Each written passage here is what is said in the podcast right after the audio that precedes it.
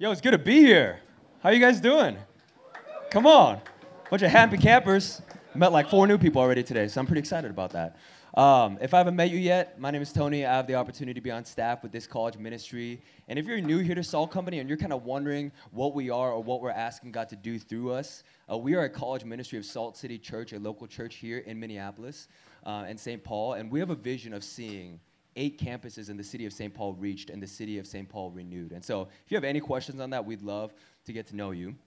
But I just want to do a quick intro into our panel as we kind of learn from really, really godly, mature disciples of Jesus on what it looks like to pursue a path of holiness. And guys, I don't know about you guys, but when I first came to faith, I kind of saw holiness, this idea of being more like Jesus, formed into the image of God, as a dichotomy with happiness. Okay, so I thought holiness was a dichotomy to happiness. And here's how that kind of played out. I thought that if I were to live a holy life, a life that saw the law of God as beautiful and righteous and perfect, and lived out of the gospel calling that I had, that I would inevitably become unhappy. That if I were to follow in the footsteps of Jesus, the result would be unhappiness. But if I wanted to live a happy life, I'd have to live an unholy life. And our hope for you tonight is that you would have practical tools and information on what it looks like to live a truly joyful life, which isn't a dichotomy between happiness and holiness, but rather that true happiness to joy comes from living out the life of Christ. And here's why we know that. It's because Jesus was simultaneously the most holy person to ever live and the most joyful person to ever live. So if he had that right, we want to lean in and ask God to do that in us. And so as we enter into the panel, the last thing I want to tell you guys is anything that is said from this stage tonight is for your good. And actually, not just for your good, but for your joy. And our desire for you is not that you would live a dry, apathetic Christian life, but that you would be made into the image of God and that true disciples would be birthed from this place to take the gospel to the ends of the earth. And that only happens by asking the question, who are you becoming? And our hope is that by the end of your college career, you will be made more like Jesus. And that is our ultimate goal and our ultimate joy and something that Jesus would love to do in your life. And so as you're kind of answering or as you're like listening to the answers of these questions, I just ask that you would lean in, that you would have a teachable heart, and you'd be asking Jesus, what in me needs to change so that I become made more like you? Let me pray as we enter into the panel. Yeah, Father, we want to be people who don't just come to Salt Company on Thursdays, who don't just go to Connection Group once a week, but who are consistently being formed into your image. Jesus, I want that for me. I'm just excited to hear from godly men and women who have followed you, who have lived out the gospel through tribulations, who have lived out the gospel through the mountains and the valleys. Father, I want to be made more like you, Jesus. So would you do that in me? Would you do that in us tonight? As students are asking questions, Father, I pray that their hearts would be soft, that the soil of our souls would be soft, Father, and that your word, your godly wisdom would impact their life, not just for the next 3 years, but for the next 60 years of their life, that one day they would look back on this night as they had a revelation from you on what it looked like to live a life of holiness, and they would look back and say, what a life well lived, a life full of joy and a life full of grace. Father, we believe that this is for our good, and so we trust you in that. Lord, thanks for these panelists. We love them. And it's in your mighty name we pray. Amen. I'm so sorry. There you go.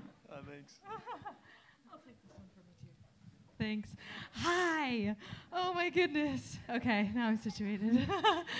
Guys, I am so stinking excited for you guys to learn from these 3 tonight. Like so overly excited.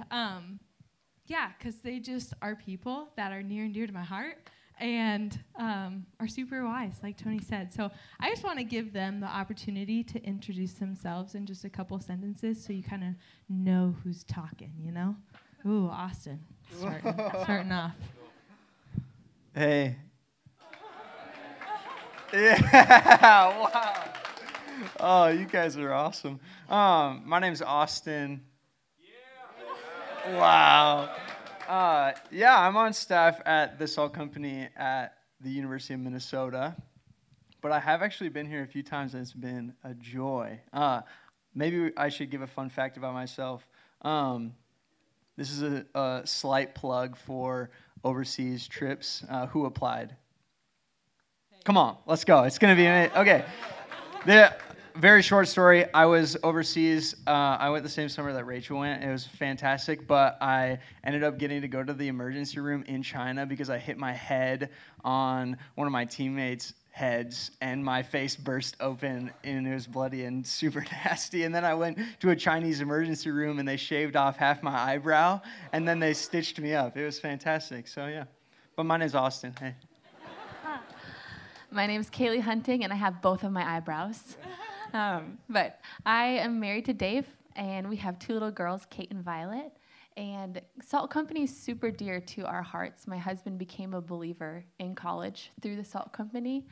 And we really love Salt St. Paul because we love Tony and Rachel and Soph and the crew that's leading Jack. Rachel was in my D group when she was a student, so I've had the joy of walking with her. And Tony lived in our house for 2 years. So we love Tony. We love Salt St. Paul. And I'm just an old dude they found at the bus stop. They needed a third. And I said yes, because they offered free food. Nice. That's horrible. Oh, my gosh. That's it. I'm just going to try to say something that helps y'all. Oh, gosh. Oh. My name is Terry. This is hilarious. Oh, goodness. Oh, goodness. Okay. Whew. Sorry. That was hilarious. Give it up for our panelists. Yeah. I love it. Yeah. So these three, like Tony said, we're just going to go through some super practical tips on how to follow Jesus in college. That's what tonight is about. And so, yeah, I just want to just start off by saying the decisions you make today and tomorrow and the next day matter. They matter to God, they matter to us, and I hope that they matter to you. It sets you up for a trajectory for the rest of your life, and I hope that at the end of your life, you can look back to tonight and tomorrow and this weekend and say, thank you, God, that you were there with me and helped me by your Spirit to be obedient to your word. Anyway, so tonight, most of the questions that we got asked were about drinking and partying, so we're going to start off there. You know, we're going to go there, we're going to go to sex and relationships, and then we just got some random questions, but let's go. Here we go. As we start, Terry, some of these things are in the Bible and are explicitly in the Bible and the Bible has things to say about some of these things, but some things aren't necessarily as explicitly in the Bible. How do we approach things that aren't explicitly written in God's word but are important to God? I think that's really easy. Honestly, you think about the education that you're pursuing right now, and you're being taught how to address situations successfully based on principles and ideas and concepts.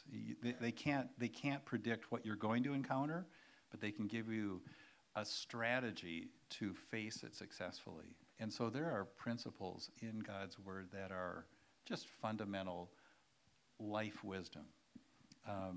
What choices contribute to yours and someone else's happiness?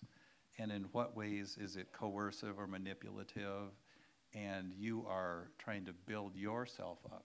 So I don't think God intended us to be thinkers. You know, he calls us sheep because we are not always aware of the danger around us, and we are defenseless, but he is wanting to equip us to be wise. So I just think it's know God's word, know him, ask for help, and he'll lead you successfully. I'm here because I'm a survivor of being stupid, and it's kind of like the old buck who's still alive. Well, he must have done something right, and so that's what I would say. That's good. So with that in mind, let's get started. So I'm just going to kick us off with drinking. Panelists, do we have any thoughts on how a Christian should approach underage drinking? Someone who's not yet 21, so it's not legal for them to drink. How should a Christian approach drinking. Great question. Yeah. Man, this stuff matters. I feel like sometimes college is synonymous with partying. Sometimes college is this time where it's you're leaving the high school, leaving the recommendations of your parents, and finally get this idea that you can, I get to do whatever I want right now. But I think approaching this, what really I think we need to be thinking about is, first of all, like biblical wisdom over this entire topic, but also seeing what explicit things are in Scripture for advising us around alcohol and drinking. And so for people that are under the age of 21, Romans 13 talks about submitting to governing authorities because they're there for a reason. God put them there. And so actually one way that we obey God is by obeying the law of the land. So in America, that means obeying the law that you shouldn't drink alcohol under 21 years old. So plain and simple, I think it's pretty straightforward in God's word that if you're under 21, that alcohol isn't for you. And so a way that's for your joy is because obeying God is there's joy on the other side of that. And so I think we can come to our own conclusions that like, oh, man, if I'm 20 and 11 months, what's really the difference between me now and in a month? And I think, the thing that we need to really start thinking about is straight up, is it obedience or is it disobedience? Call it what it is. And we can honor God with just that straightforward understanding of obeying the law of the land. And so drinking and partying can be super nuanced, but if we look at it straightforward to, what does the Bible say about alcohol? I think that's pretty straightforward. That's really good. What about, Terry, what's up? I wanted to share a quick story that a friend of mine shared with me regarding how he dealt with this from his son heading to prom. So younger than you guys, but heading to prom, a lot of drinking potentially. The guys in his little group had saved up enough money to actually have a chauffeur for their, I think there was 3 couples. And he came to his dad, had this kind of relationship, and said, "Dad, it's prom night. Everybody's going to be drinking, and I just want you to know, and I want your permission, actually." And his dad went, "Wow, I'm blown away that you asked me and told me on the front end and didn't try to hide it." But he said, "My position as a dad is to say no, and this is why." He said, "If you want to know what it's like to drink alcohol, I'll sit down at the table in the kitchen, and we'll start chugging beers and do whatever you want, so you can do that."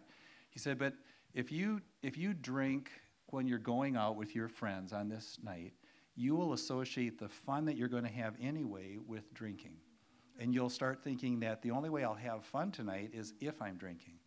And so the dad said, it isn't about you cannot drink. It's that how does it affect you, and how does it affect your decision-making? And I don't want you to think it's the only way to happiness. So. Yeah. Wow, that's good. Wow, that was free.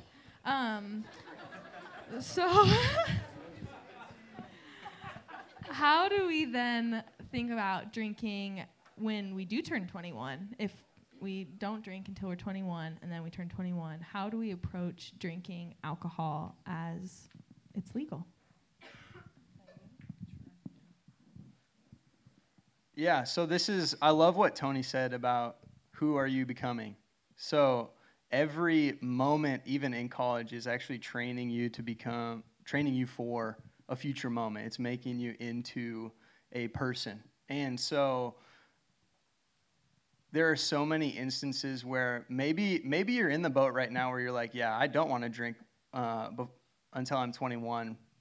But then we've seen this happen where people are they understand that they don't want to disobey the law, so they say, I'm not going to drink until I'm 21, but then once they turn 21, they just kind of go crazy and fall into a lot of drunkenness or abusing of alcohol. And I think we it's just important for us to understand that each moment is preparing us for a future moment. And so when you look at what type of relationship do you want to have with alcohol, well, you can look at, first of all, the hurt that alcohol can do, and that can just be really sobering. Is even the right word for that? Like, we can just understand, wow, that's like, it is a depressant that suppresses our self-control, and that has a lot of hurtful effects. But even biblical wisdom about it, many places in Scripture, Ephesians 5 talks about don't get drunk off of wine, but be filled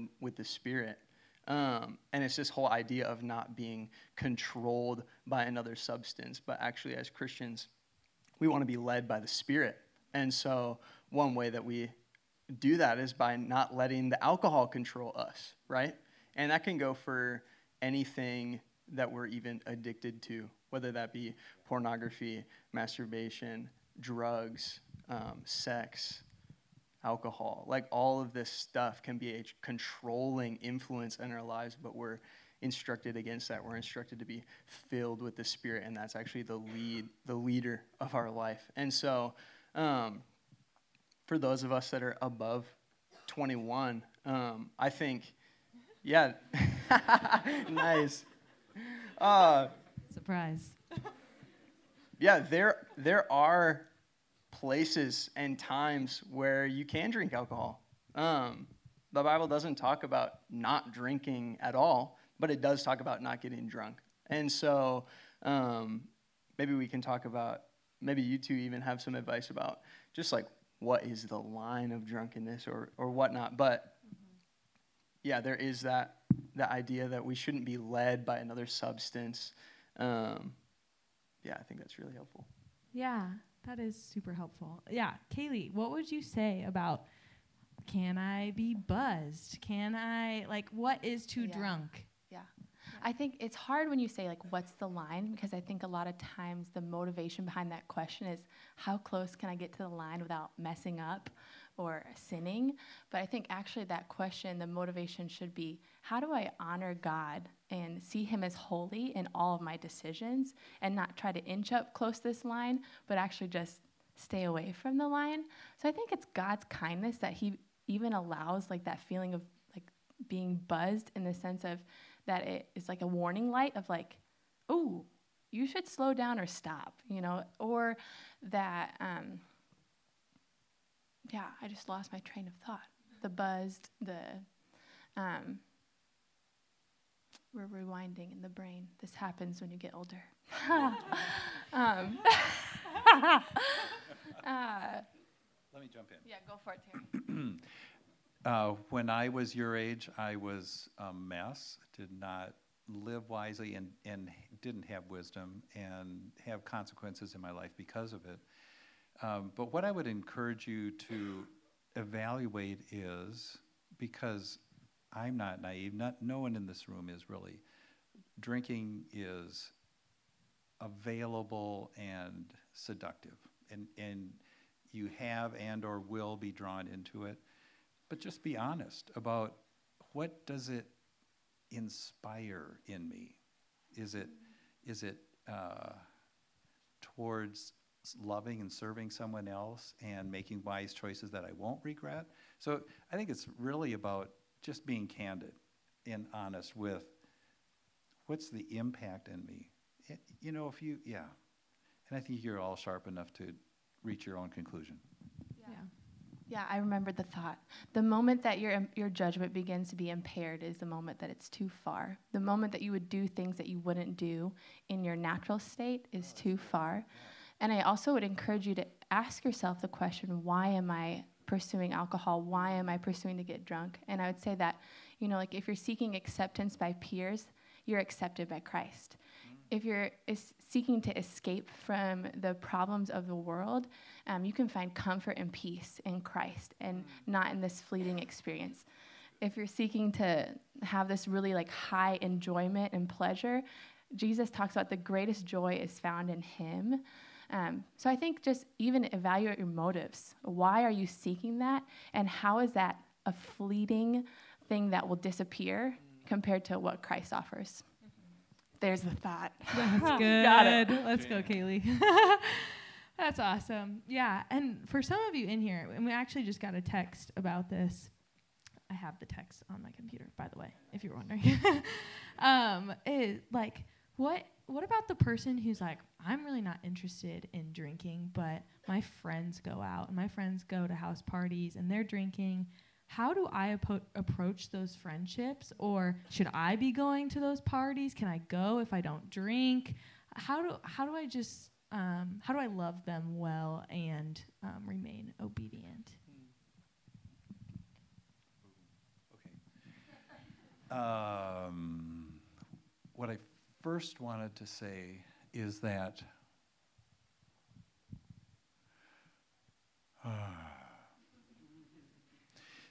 you're going to have to figure out for yourselves whether being with them is encouraging them to live wisely, or if they see you not partying in the same way that they are partying and generally happier and your life is more under control than theirs, that's going to be just a great witness to them. And parenthetically thrown in here is that when I was your age, I was pursuing fun and recreation completely apart from God's kingdom. And I have now been adopted into his family and been introduced to his pleasure. And nothing that this world offers you, as good as it is, compares to the goodness that God is offering us. So just say, taste and see what really is good. What has no regret? Anything to add?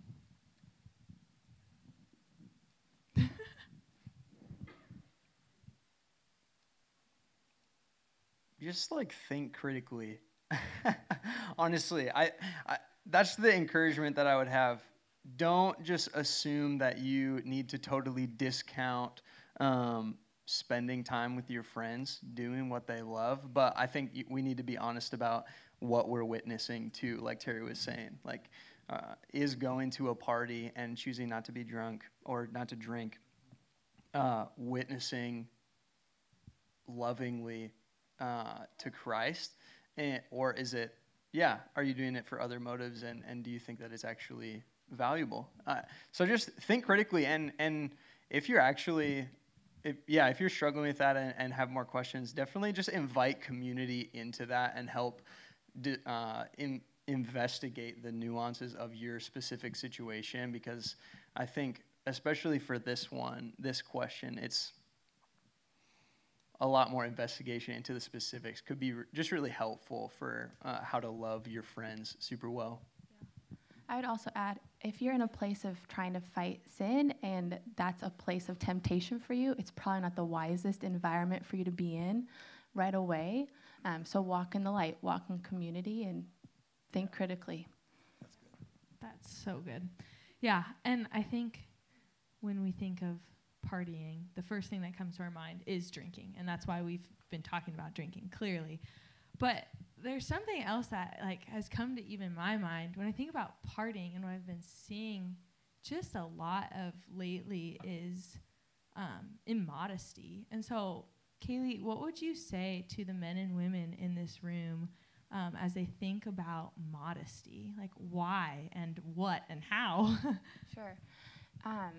The Bible talks to Christians and describes your body as a temple of the Holy Spirit, which is such an incredible honor that we get to carry as Christians. And the point of that is that we, in our lives, get to draw attention to how awesome Jesus is. So if I had to define modesty, I would describe it as anything in your appearance that draws people's attention to you rather than drawing people's attention to Christ. And I think this is for both men and women in the room. And my motivation for dressing modestly comes from, one, I want to honor the Lord. I see him as king and Lord of my life, and I want to bring honor to him. Two, I want to honor myself. I want to be confident in myself and not how I perceive other people perceive me. And then thirdly, I want to honor my brothers, and I want men to honor their sisters in a way that encourages them to pursue holiness and not to stumble based on what I'm choosing to wear or how I'm choosing to dress. That is so good. And I think what I would just point out once again is anything that distracts people from fixing their eyes on the Lord and fixing them on you is considered immodest. And so, yeah, like Kaylee said, that applies to the men in this room as well. I don't want this just to be something that females are hearing. If you walk in a room and you hope that your outfit, like, makes everybody think you're the coolest person ever, I would, like, actually just ask you to, like, look in and see what the motivations are of why you're choosing to do that. Yeah, but we also, so there's partying. Hey, let's go. We also got questions on dating and sex. So I'm going to address some of those. Let's go.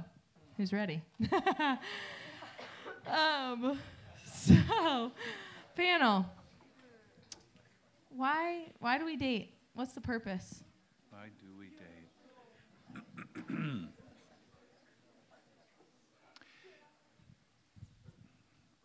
For fun. Duh. Right? Like, okay.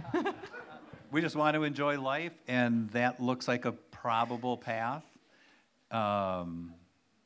So more philosophically, we date because there's been this fairy tale of happiness comes when the right man and the right woman fall in love and live happily ever after. And so the reality is that I think that dating is pursuing that dream outcome. So if that is the case, then you should be, when you're dating, not saying, is this the person I can have fun with tonight, but do I like who I am when I'm with this person? And is this someone that I'd want to share the bad times and the good times of life with? So it's really this discovery of who am I spending time with? Because I had, okay, true confessions. I have a child out of wedlock from somebody that was very fun to date but was really hard to live with. So I'm just being honest. There are scars from choices that we make every day. And he's my oldest son, and we're in some business ventures together, and I have a great relationship with him, but there's been decades of pain associated with that as well. So the dating is to find out, is this person really somebody who has my back and inspires me to be the person I want to be? Yeah. Are there any other characteristics you would add for someone that you should look, or some things you should look for while you're dating? First of all, I just want to say thanks, Terry, for being just honest about your life. We just are so blessed by your authenticity on stage, so thank you. I think, how would I answer that question is, I think the first thing that you should look for is, does this person love Jesus more than me? Is this somebody who is going to point me to Jesus in the really hard stretches of life? And I would say don't settle for anything less, because the most lonely people I know aren't single people. The most lonely people I know are my Christian friends who are married to non-Christians, and to not be able to share the most, like, the core, most integral part of your life with the person you're sleeping next to, it's a really lonely place to be. So have high expectations. Marry someone who loves the Lord, and so date someone who loves the Lord. Yeah. I think secondly, practically speaking, you should look at how they interact with their, like if they're a guy, how they interact with their mom, and if they're a girl, how they interact with their dad, because that's like the closest relationship that they have that might give you some insight on what that relationship would look like with them in the future. My third piece of advice is don't hang out with them just one-on-one, because you only see one side of them in a one-on-one relationship, but see how they interact in different contexts and who they are and who brings out different parts of them. And then my fourth piece of advice, that's it, is can you have fun with them? Like, are they your friend? Because attraction will fade, but you want someone to go through the peaks and the valleys who you can just laugh with and have fun and have a sweet friendship with. Those are my four. That's great. Hope someone wrote that down. So, Kaylee, once I've found this dreamy person that meets all four of my criteria, what does pursuing purity look like with them? I'm going to ask you another what's the line question. But what's the line? Can we have sex? If we can't, then what? How far is too far in that relationship? Oh, you're giving me hard questions, Rachel. The question is, what does pursuing purity in a relationship look like? Yes. All right. You are seeking to honor the other image bearer that you are dating. They are an image bearer of Christ. And you're not guaranteed to be married to them, so that person you're dating might end up marrying somebody else. And so it's like, how do you date them in such a way that you would be invited to their wedding? You know, like, how do you pursue purity to honor them well? So Jesus, his teachings are good, and they lead to joy. And he says that we should not have sex outside of marriage, not because he wants to prevent us from having fun, but because he wants to protect us. This is a really cool fact that, like, when you, like, sex is like glue. And so when you have sex with someone, it bonds and unifies you in a unique way that you cannot be bonded to any other person. So if you do that outside of marriage, it creates this faux intimacy where you feel really close to someone where there is absolutely no commitment level to that person. But within marriage, it's a beautiful gift because it really unites two people together. And so I'd say, fight for purity in a way to honor God, to honor yourself, to honor the person that you're dating, and it will be the sweetest gift ever because, like I said, you want to marry your best friend, and the way you build friendship is by getting to know a person and spending time with them, not just by being alone with them in bed. So you want me to get a little more specific by what I mean by that? Yeah, I mean, anybody on the panel have, like, specific, like, how do we think about the line with specifically relating to sexual purity? I have a thought it has nothing to do with this line of questioning. It's a dad joke. No, I'm not going to go there. I promise. So I resonated with what you said, Kaylee, about sexual intimacy is relational intimacy. At least it feels like it. The reason that God suggests, advises, don't have premarital sex, isn't to keep you from having the sensual pleasure of it, but it's because you're going to need that glue because marriage isn't easy. You know, it just isn't. It's two selfish people getting together and trying to compromise in a loving way.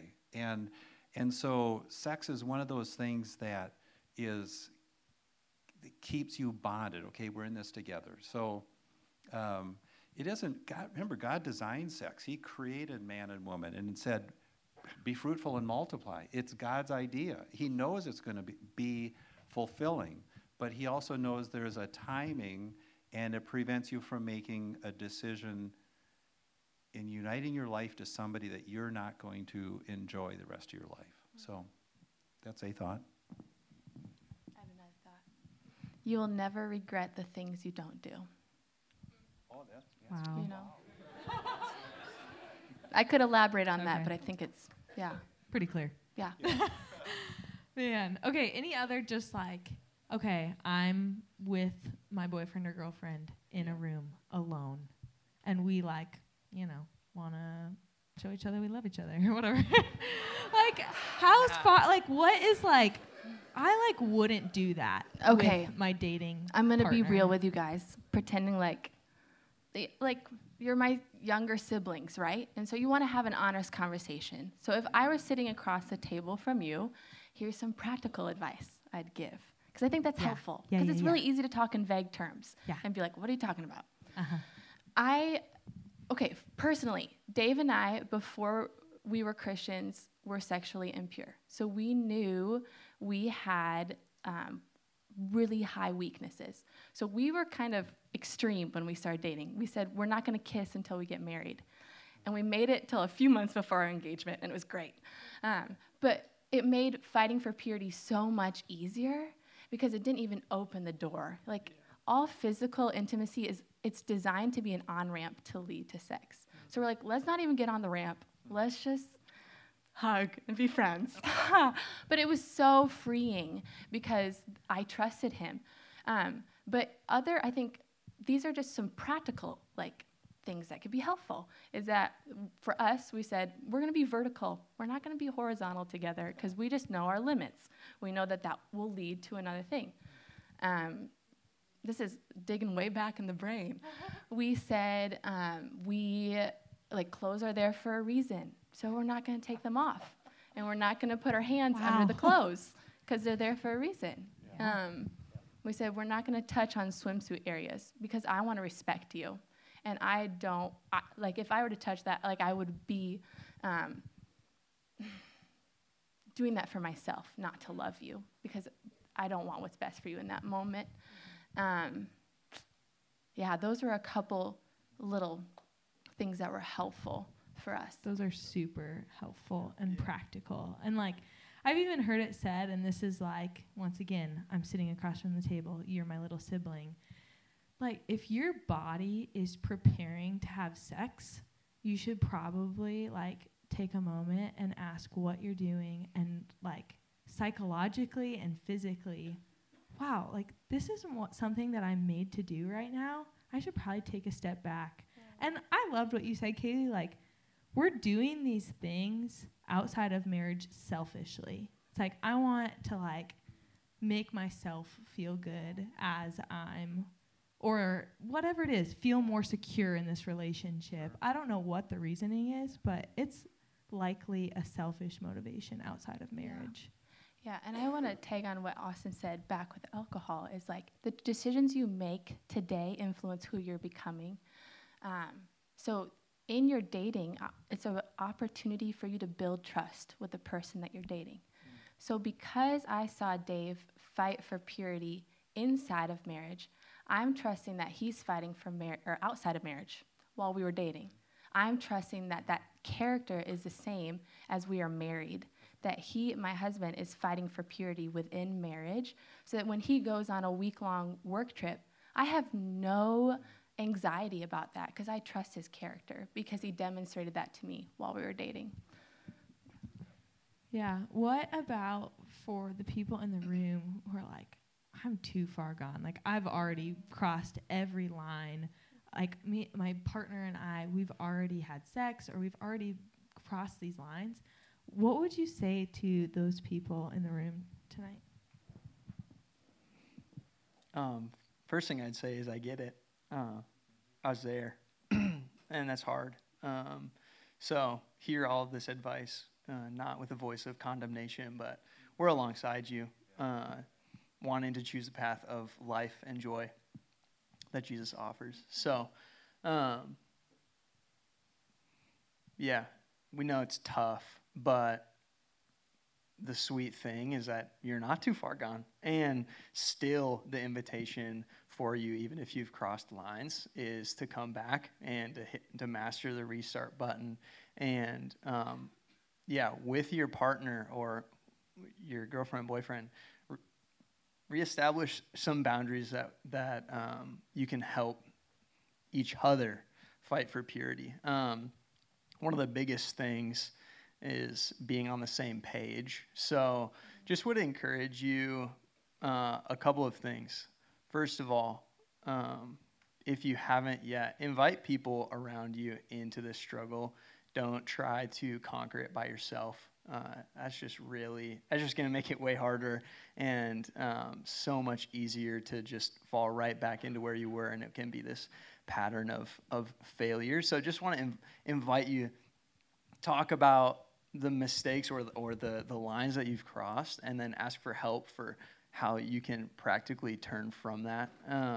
But then with the person that you're engaging in sexual activity with, talk honestly with them about expectations that you have so that you can be on the same page.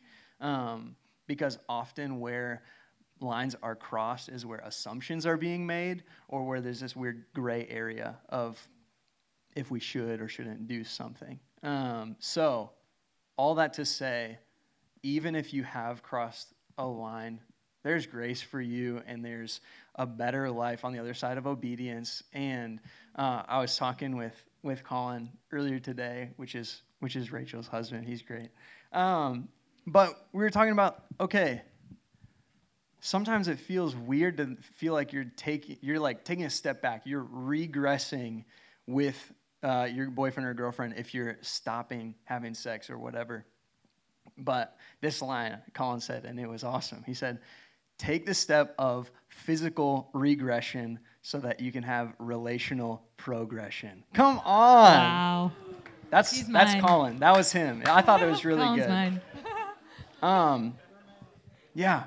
Physical regression for relational progression. Because like Kaylee was saying, while you're dating, the way that you interact with sex actually will lead into how you view sex even in marriage. The good husbands, the faithful wives aren't made once you are married. They're made right now, and how you view sex and trust and loyalty. So that's so good. Wow. Yeah. And I just want to say that, I mean, there's obviously like a weight right now to what we're talking about. Guys, premarital sex or premarital sexual intimacy is not the unforgivable sin. Guys, if that was true, we would be in big trouble, like all four of us. And so just like, it's not. And if you're living in it, just repent and ask Jesus to help you. Ask the Spirit to help you turn from your ways and experience freedom and joy in, purity. But, okay, I think we all just need to take a deep breath and maybe do a little shimmy, because we're heading into the random questions, which is a big, hard turn. So just, just let it out, okay? Oh, goodness. This is like a hard shift. I'm just letting you know. So, Terry, these are straight from the text. Bring it in. Ladies and gentlemen, thank you. Okay, this is straight from the text messages. So you can still send in texts. I've been getting some. Terry, how do I prevent myself from idolizing my major or career? I have to put in so much time working for it. Sometimes I feel like I put too much energy towards it, and it seems like I spend more time with that than God. Well, I've discovered it myself and observed it in humanity. We all are going to worship something. We tend to worship things or people or experiences. And I think the bottom line here is God understands that there is a harvest time in farming, and you've got to work long hours to get the harvest in. You might be in that season right now. The thing that I look for in my life is, do I enjoy opening up God's Word? Because if I'm not experiencing that, that means that I have drifted away from the relationship that I typically enjoy. So I have a diligent, active pursuit of God by every morning, spending time in His Word, because I know that I'm prone to wander. And I want to be reminded that He's real, and He's real good, and that He loves me as I am. And I just need to set that context for my day. So you're going to be the one that determines whether or not anything is becoming an idol in your life. And is it robbing you of the relationship you have been invited to have with God himself? So I think, he wants us to be excellent in everything that we do. He's not asking for mediocrity from his children, but he wants to share the relationship with you. So nurture it. We just actually got a question in kind of relating to what you just said. How would you deal with kind of the opposite of not being motivated in school or work, as a Christ follower?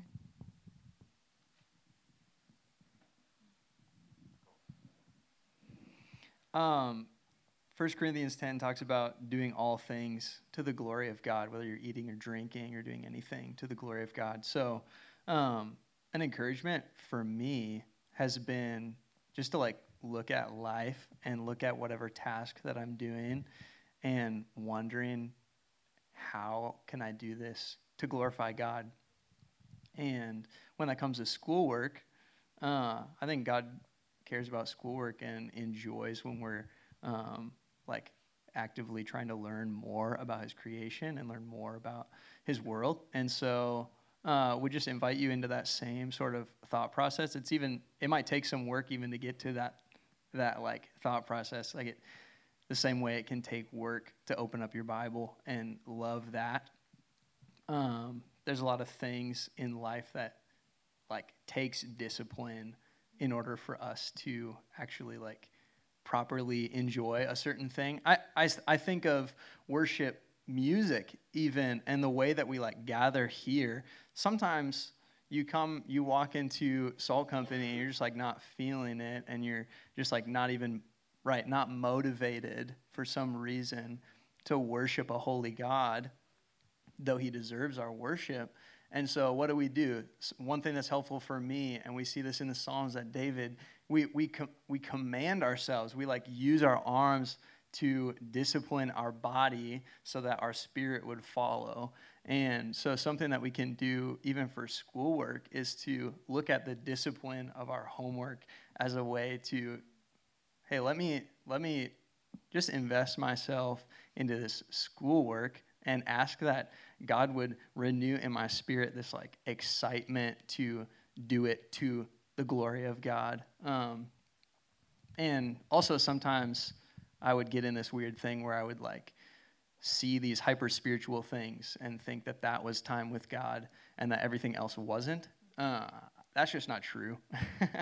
And we can actually commune with God in many different ways. I was talking with a buddy that plays hockey, and he was talking to me about the ways that he's learning how to commune with God while he's out on the rink, tossing around the puck. I think that's awesome. So in all things, we can figure out ways to actually be with God while we're doing things, and I think that even works with schoolwork. Yeah. It's a mystery, but it's awesome, and I think it's real. That's so good. Terry. I want to chime in. I like that you brought scripture into that, and I my mind went to Galatians 6, 7, and 8, and that just essentially says, you will reap whatever you sow. Whatever you sow, you will reap. And if you're not sowing any seeds, you're not going to have any harvest. And so, it's just the reality is, what do you do when you're confronted with no ambition? Is just realize that you have a choice of two hard things. Hard thing of doing something, and hard thing of not getting anything. There's hard outcomes on both sides of it, and there's a rumor there's some athletes in the room. You didn't get on the team without practicing and training, right? It just doesn't happen, and that's not always fun. I mean, showing up early and late and hitting the gym, but there are results from it. So don't think you can get out of the rules of life. You reap what you sow, whatever that is. If you sow to the flesh, you reap corruption. If you sow to the spirit, you reap life. And so I think it's just be real, be mature, grow up, do something. Do something. That was good. Oh, man. Okay, we have so many good questions. Gosh, being asked. Okay, I'm going to do two more, though, because we're coming to an end. So, gosh, which one do I do? Oh, someone asked if we were related, Austin. We're not. We're not related at all.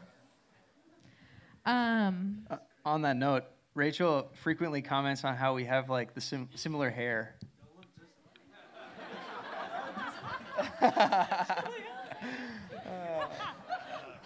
We're not related at all. Oh, goodness. Okay. Terry, I really liked this question. So I'm just going to throw it at you. How should Christians approach self-love and self-care?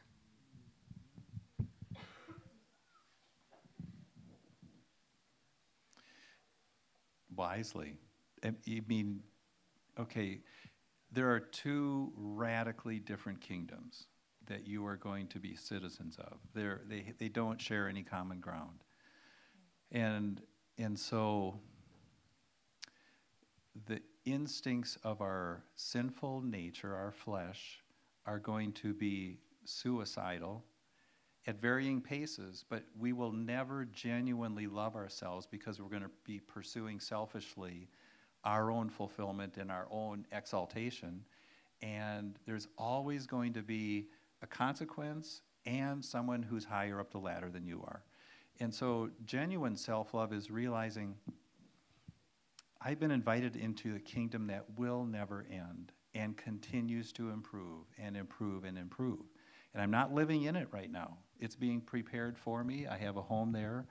But self-love is understanding the consequences for our daily choices and then doing it wisely. And knowledge is not enough. All of us know more than we do, right?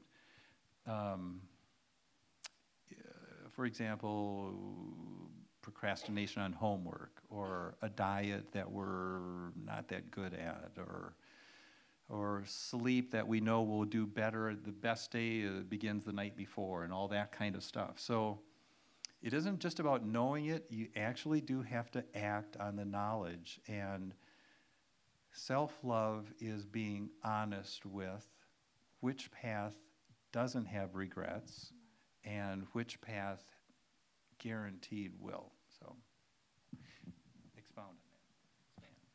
I think you nailed it. I just want to be like you. Same. Same.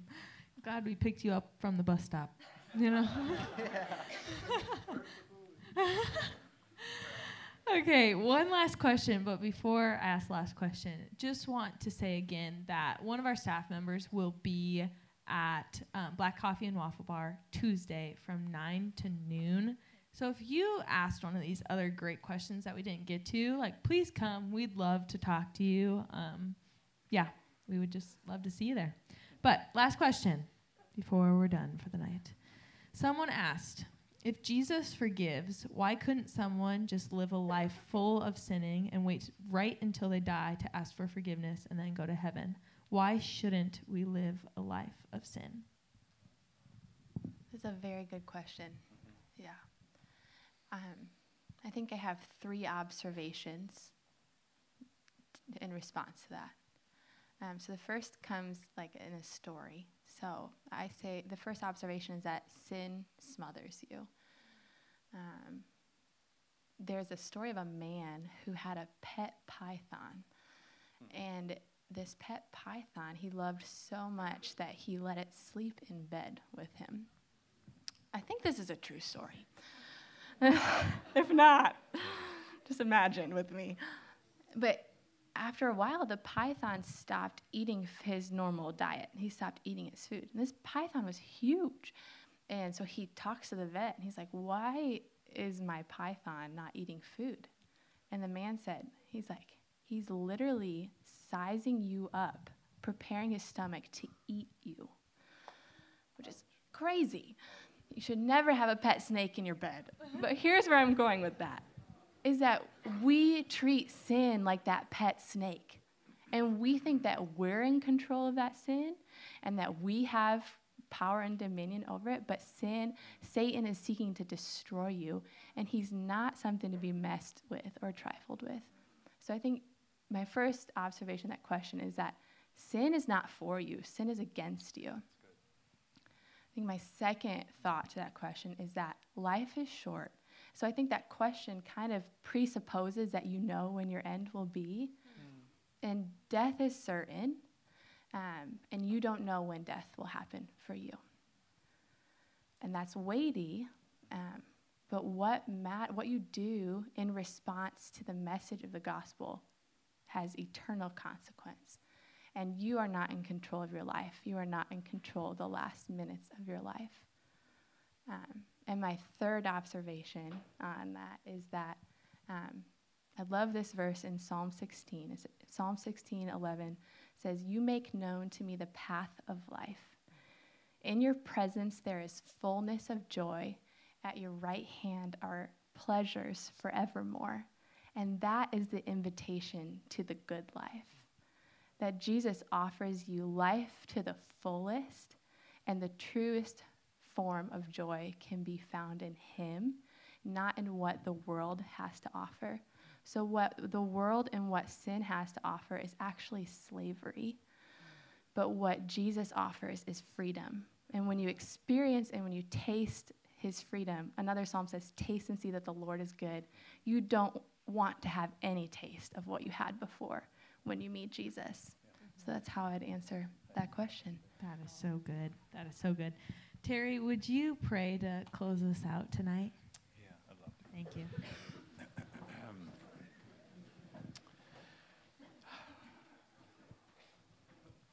God, I am thankful that you opened heaven up to us, and you invited us to rejoin your family. You have invited us to, in fact, share in the inheritance with Jesus, your Son. And I thank you that you have a kingdom that will not end, that endures forever. Forgive us, God, when we are nearsighted, virtually blind, and don't realize what that opportunity represents. But I just pray in Jesus' name that for every man and woman in here, that they will at least have a chance to see you for who you really are, not for who culture claims you are and for how distorted you have been. But help us to see Jesus and fix our gaze on him. In his great name we pray.